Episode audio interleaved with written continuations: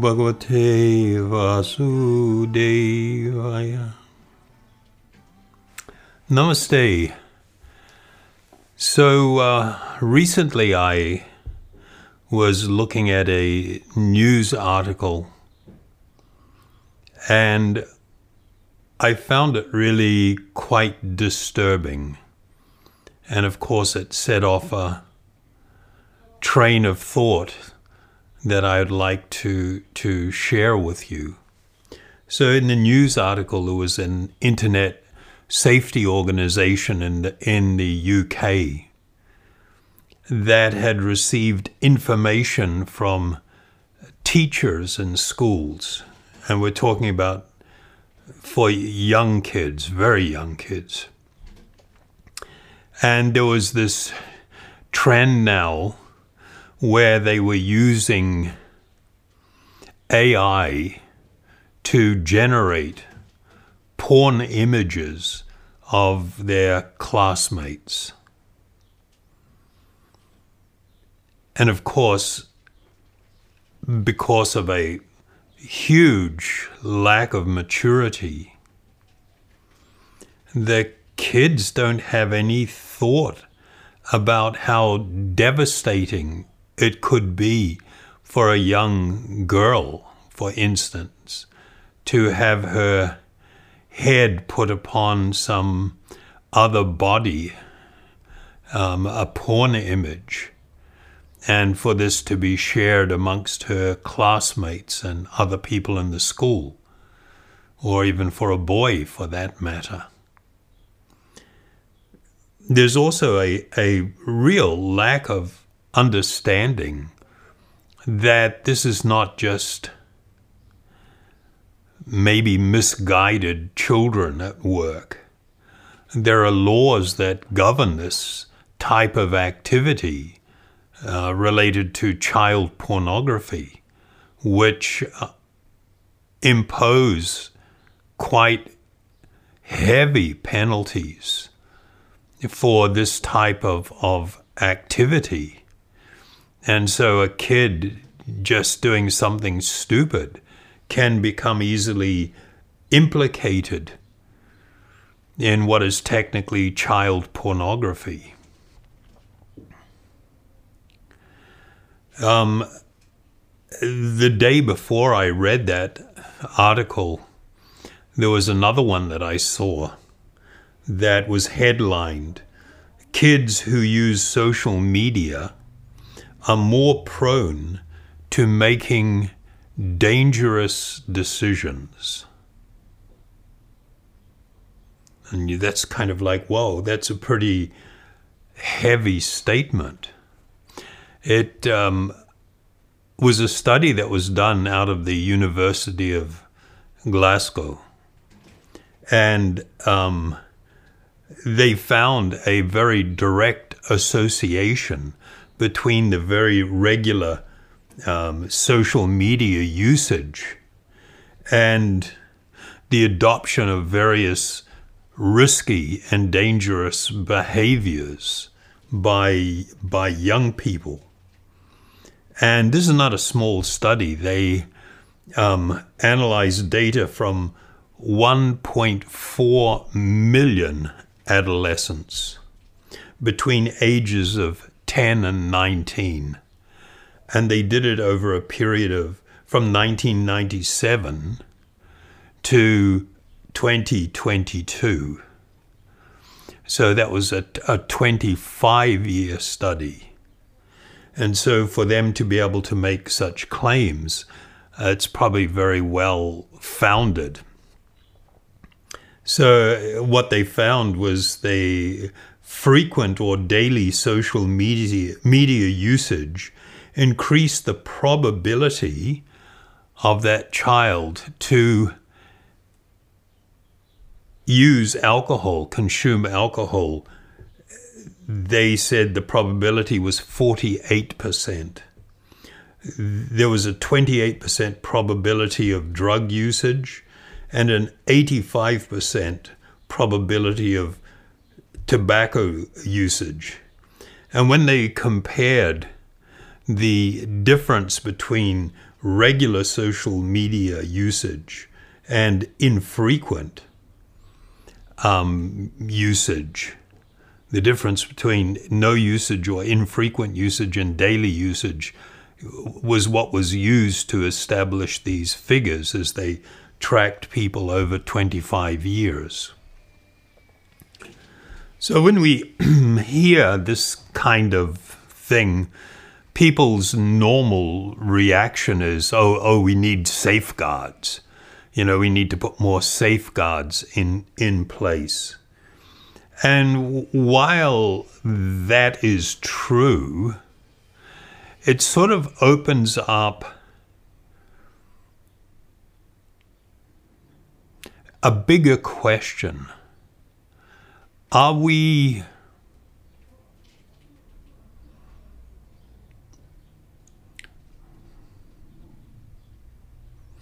Are we failing as a society to adopt practice and pass on to other generations the difference between morally repugnant and actual moral behavior? When I use the word moral here, I'm not using it in a strictly religious sense, but the idea of behaviors that are damaging to ourself or damaging to others or damaging to a wider society. There is a tendency to want to shift individual responsibility for life choices into the realm of, of government and regulation and thinking that that's really going to make the, the difference in people. So people are really failing to appreciate the great need for a moral compass in one's life. And as I just mentioned, it, it really points to the distinction between external controls and internal controls. So, uh, this boils down to this question of how should I be framing my decision making? Should it be on the basis of can I do this or let's do this? versus should I do this? As soon as you say, should I do it, it evokes a, a moral choice, an ethical choice. It invites us to consider a, a bigger picture and to engage in what psychologists refer to or psychiatrists refer to as consequential thinking. One of the things that really stood out to me when we run our prison programs is how people are not really trained at all in consequential thinking. The impulse towards short term gratification has become like it's sort of taken over everybody's life. And so I become very fixated on a desire that I have. And I impulsively am just going to chase that rather than engaging in the process of thinking, well, what is it going to cost? And I'm not just talking about money, are there going to be other other costs to me to have this experience or to acquire this thing or to do this? Are there going to be consequences that are going to begin to shape and direct my life, um, shape and direct how I process and think about things, to undermine a sense of individual responsibility and accountability. And of course, the answer is, is frequently yes. Um, you know, we, we look at the, the modern era. And when I say the modern era, I'm specifically talking about the last 120 years. But um, no, let's say 100 years, starting from about 1920 um, up to the current period. Society has largely embraced a message that our highest priorities should be our hedonic impulses. And somebody's going to go, well, hedonic, what's, what's that? Well, sometimes you might have heard the word hedonistic. And the dictionary definition of hedonic, it is it is that which is connected with feelings of pleasure or to be devoted to pleasure, that one becomes solely focused on this as being one of the primary impulses in their life to guide them in decision making.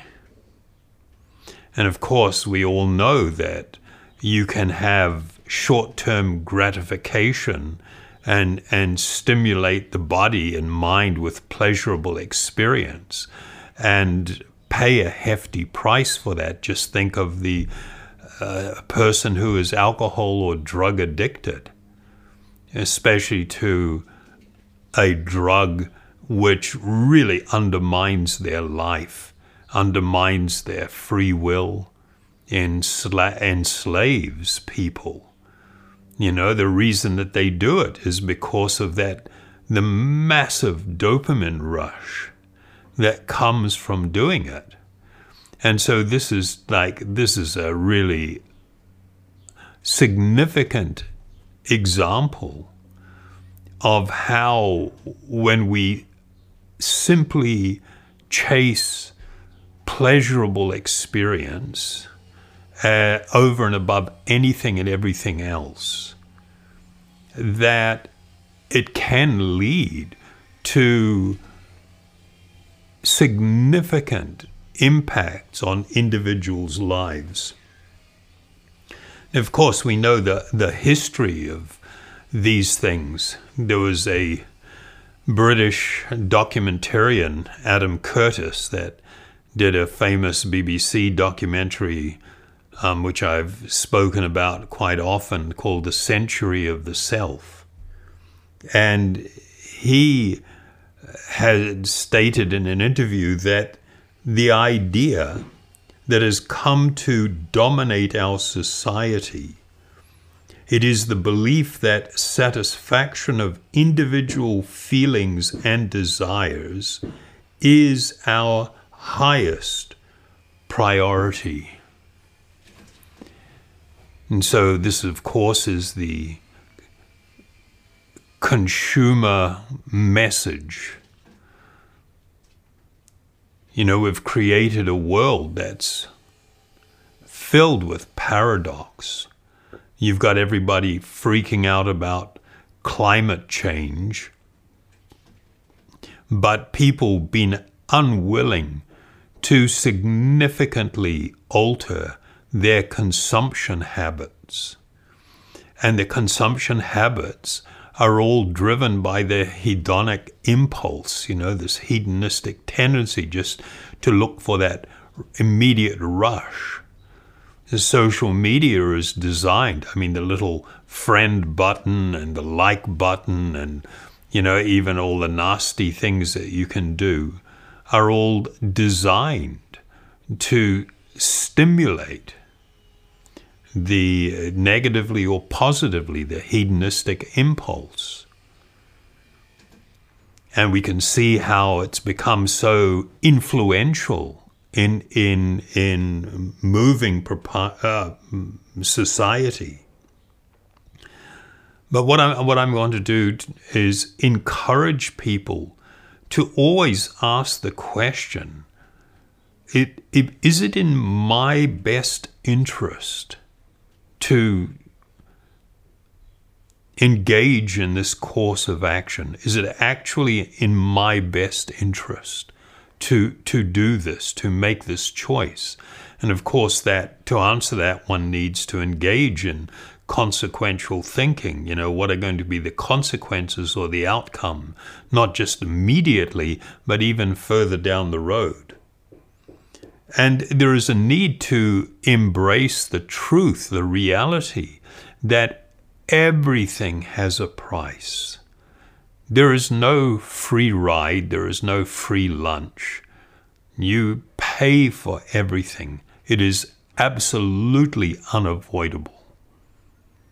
Everything. Everything has a cost. You pay. And it happens in so many different ways. When we engage in behavior that is harmful or hurtful, motivated perhaps by anger or some defense mechanism, we can even think we we won the argument or won the situation. But in the course of doing it we cr- created harm. And that affects our consciousness and that affects our heart. And it's going to affect the quality of our own life.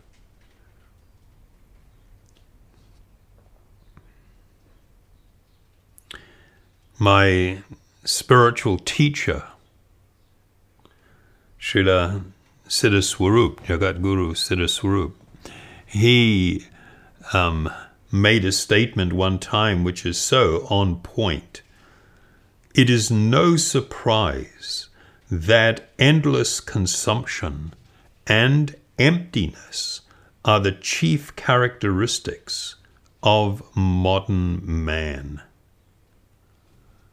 Now, just one more time, there, it's no surprise that endless consumption and emptiness are the chief characteristics of modern man. And so we see it, you know, in the world where society has become more and more self obsessed and devoted to simply seeking sense stimulation, stimulating the senses, and the quest for pleasure. And now, more than any time in, in previous history,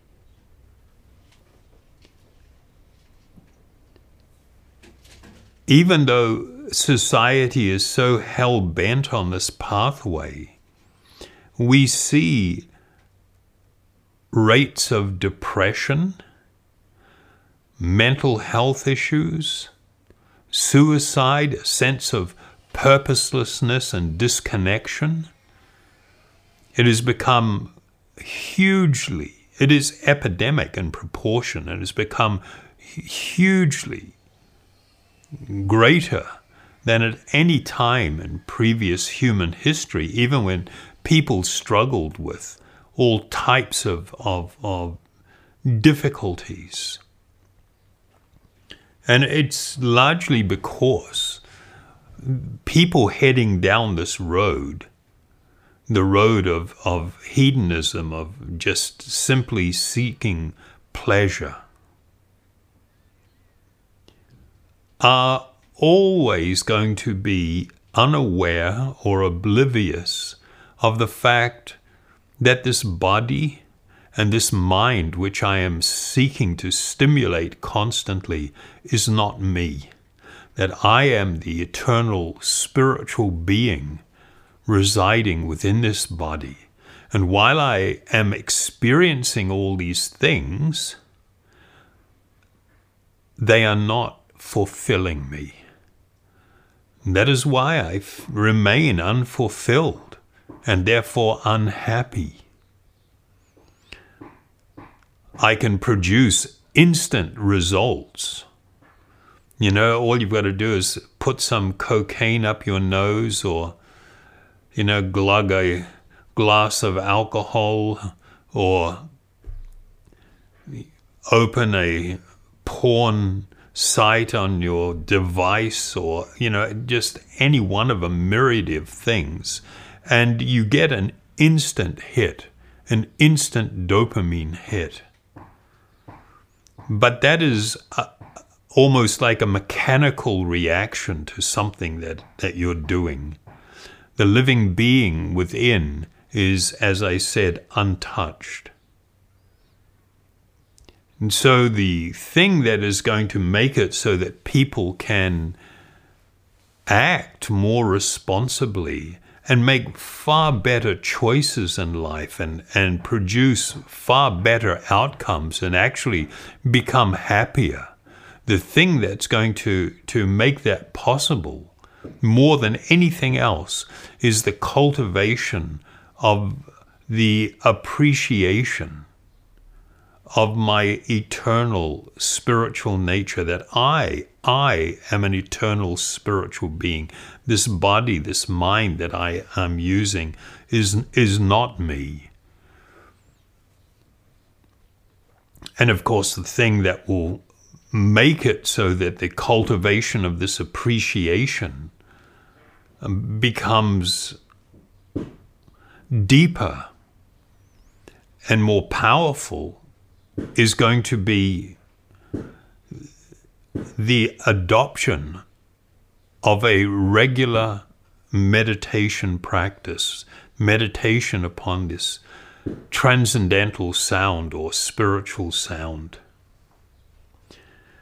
So, in concluding, um, I will just play a short video of um, a kirtan that we had last night and ask you to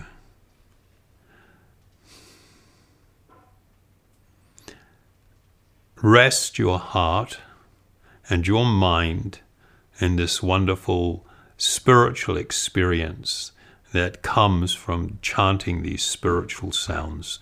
Thank you very much.